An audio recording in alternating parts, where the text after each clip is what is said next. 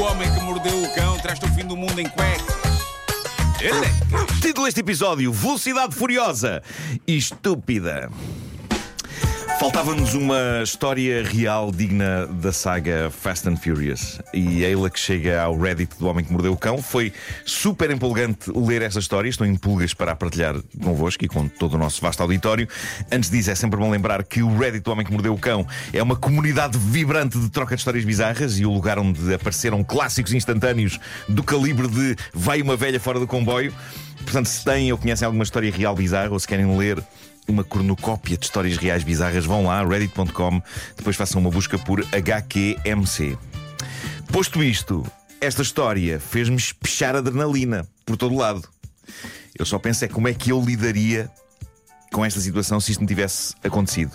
A história parte de um flagelo muito real que já provocou mortes ou pelo menos sustos terríveis, que é Malta que decide fazer corridas noturnas nas estradas das cidades com carros de tuning. Ui.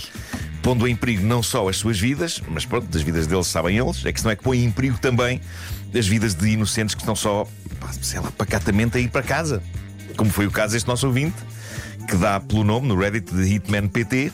Ele e o seu velhinho Opel Corsa de dois lugares viveram uma aventura de puro horror, da qual, diz ele, hoje já consegue rir-se, mas na altura foi dramático. Isto passou-se em 2014, faz agora 10 anos, diz ele. Uh, tinha 20 anos, vivia na Amadora. Ele define-se como um jovem que durante o dia estudava na faculdade e à noite trabalhava num bar em Lisboa, perto do Castelo de São Jorge.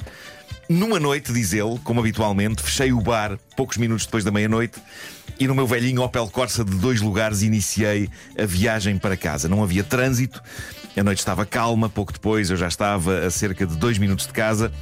Ao sair do IC16, a via de abrandamento desemboca na faixa da direita de uma rua com duas faixas de rodagem no mesmo sentido. Olhei calmamente pelo retrovisor da esquerda enquanto abrandava para me assegurar que podia ingressar nessa mesma rua sem qualquer percalço. Não havia nenhum carro a aproximar-se.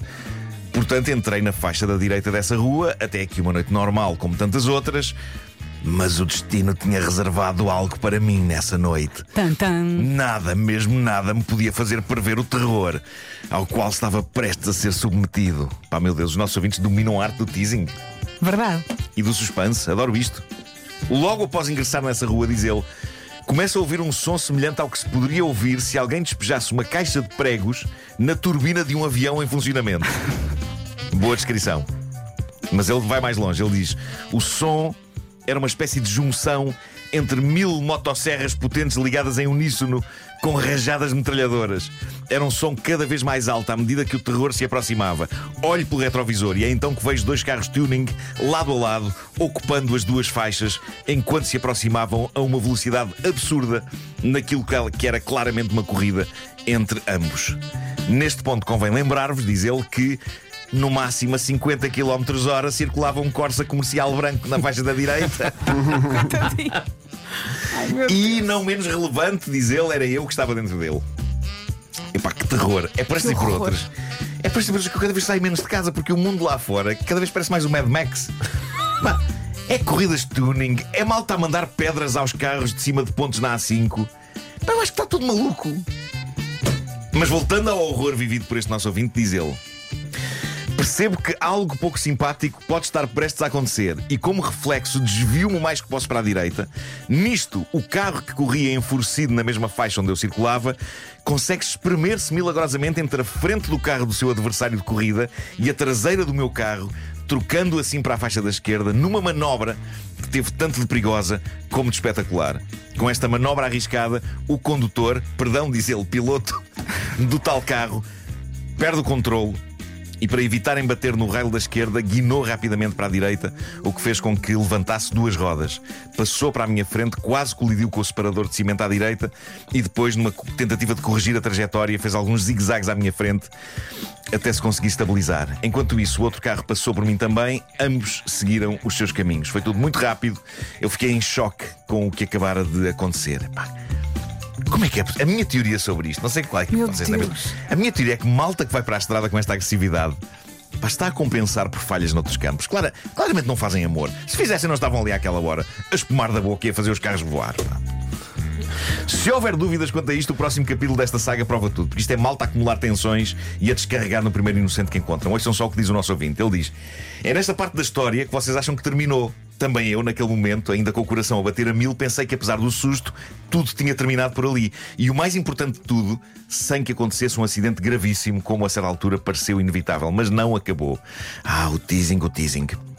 Eu lá me recomponho, retomo a marcha, eis não quando, ao chegar à rotunda, que fica uns 100 metros à frente, deparo-me com as duas viaturas em círculos contínuos à volta da rotunda.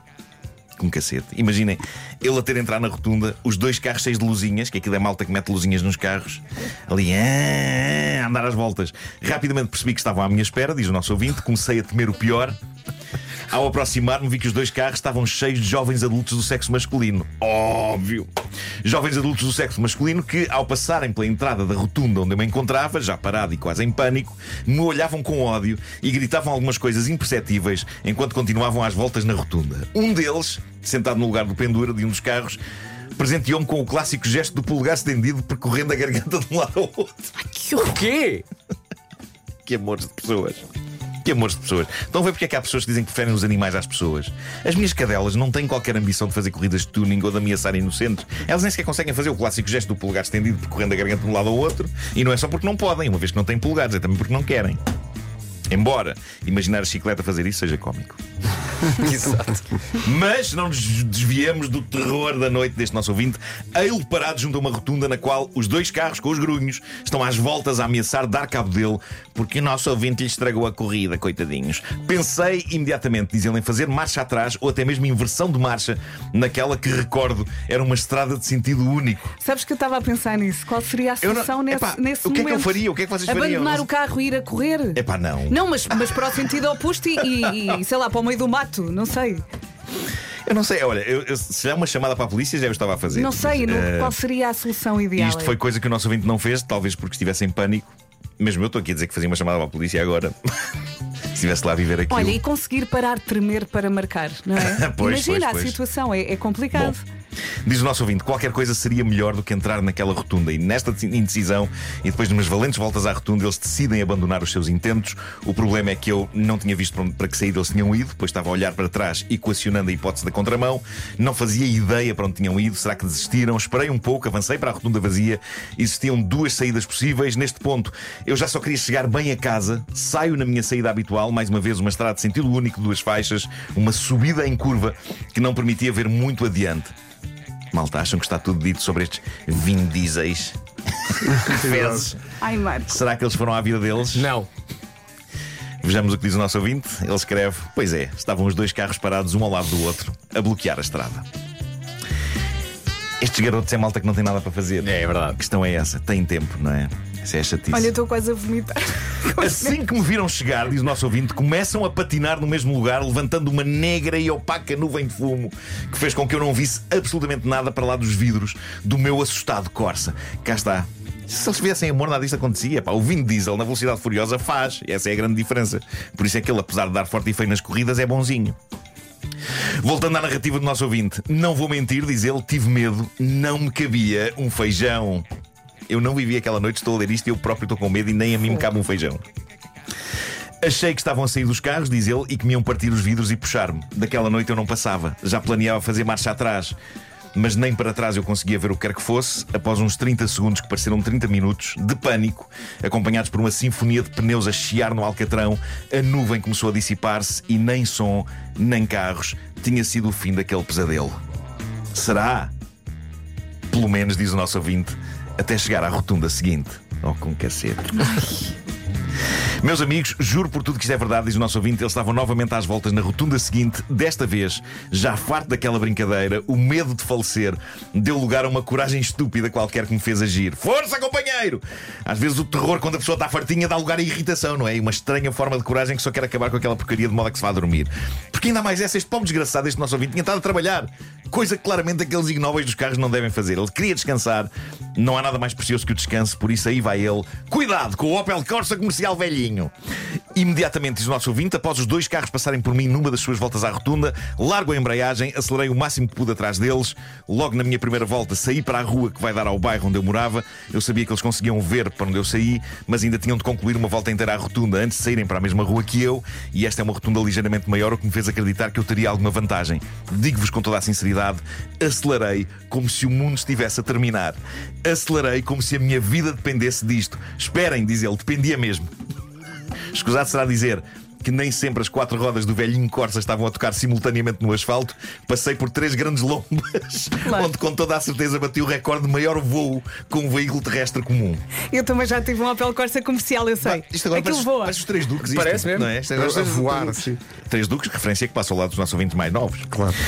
Wikipédia. Uh, finalmente, diz ele, virei para o beco da minha casa, subi imediatamente o passeio da calçada, desliguei o motor apagando todas as luzes, Jesus. não ousei sair imediatamente do carro e, ao invés disso, baixei-me. Nesse momento, ouvi aproximar-se novamente aquele som de motosserras e rajadas de Kalashnikov que depois se foi afastando. Não me encontraram. Saí do carro a tremer dos joelhos e a suar forte. Entrei no meu prédio e fui para casa mudar a fralda.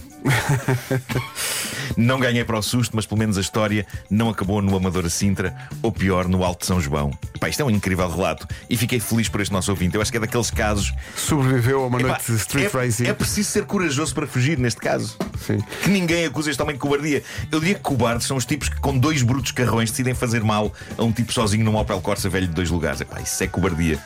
São os cobardes de toda esta operação. Que o senhor do Corsa não me leva mal, mas o que é que eles queriam? Roubar-lhe o carro?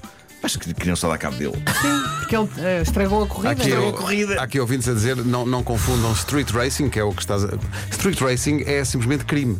É crime. Claro, claro que é? sim. Não podemos confundir com Ah, tuning, porque há com malta, tuning. há malta Há malta que modifica os carros e- modifica e os carros e não faz mal a ninguém. não faz mal a a ninguém. Claro. E- e é- não, foi só a descrição que ele fez. Sim, sim, sim, eram claro carros que sim. com luzes e com estão aqui aqueles, ouvintes a eh, dizer, né, eh, há aqui um ouvinte, e eu acho que ele põe o dedo na ferida, e ele diz: Bom, é, sim- é realmente mais fácil instalar um radar na Marçal Gomes da Costa e pôr um limite de 50 a hora. Assim é mais fácil. Onde é que estão os radares na. Lá está. Claro. Onde anda o pessoal a fazer essas corridas. É porque isso, é como tu dizias, isso põe em perigo não só os próprios, mas quem num Opel Corsa comercial vai simplesmente na sua vida. Claro. Não é? Acabou de trabalhar, está aí para casa, estragou a corrida aos meninos. Epá, fogo. E agora o rapaz tem que usar fralda outra vez, sendo um adulto. Desagradável.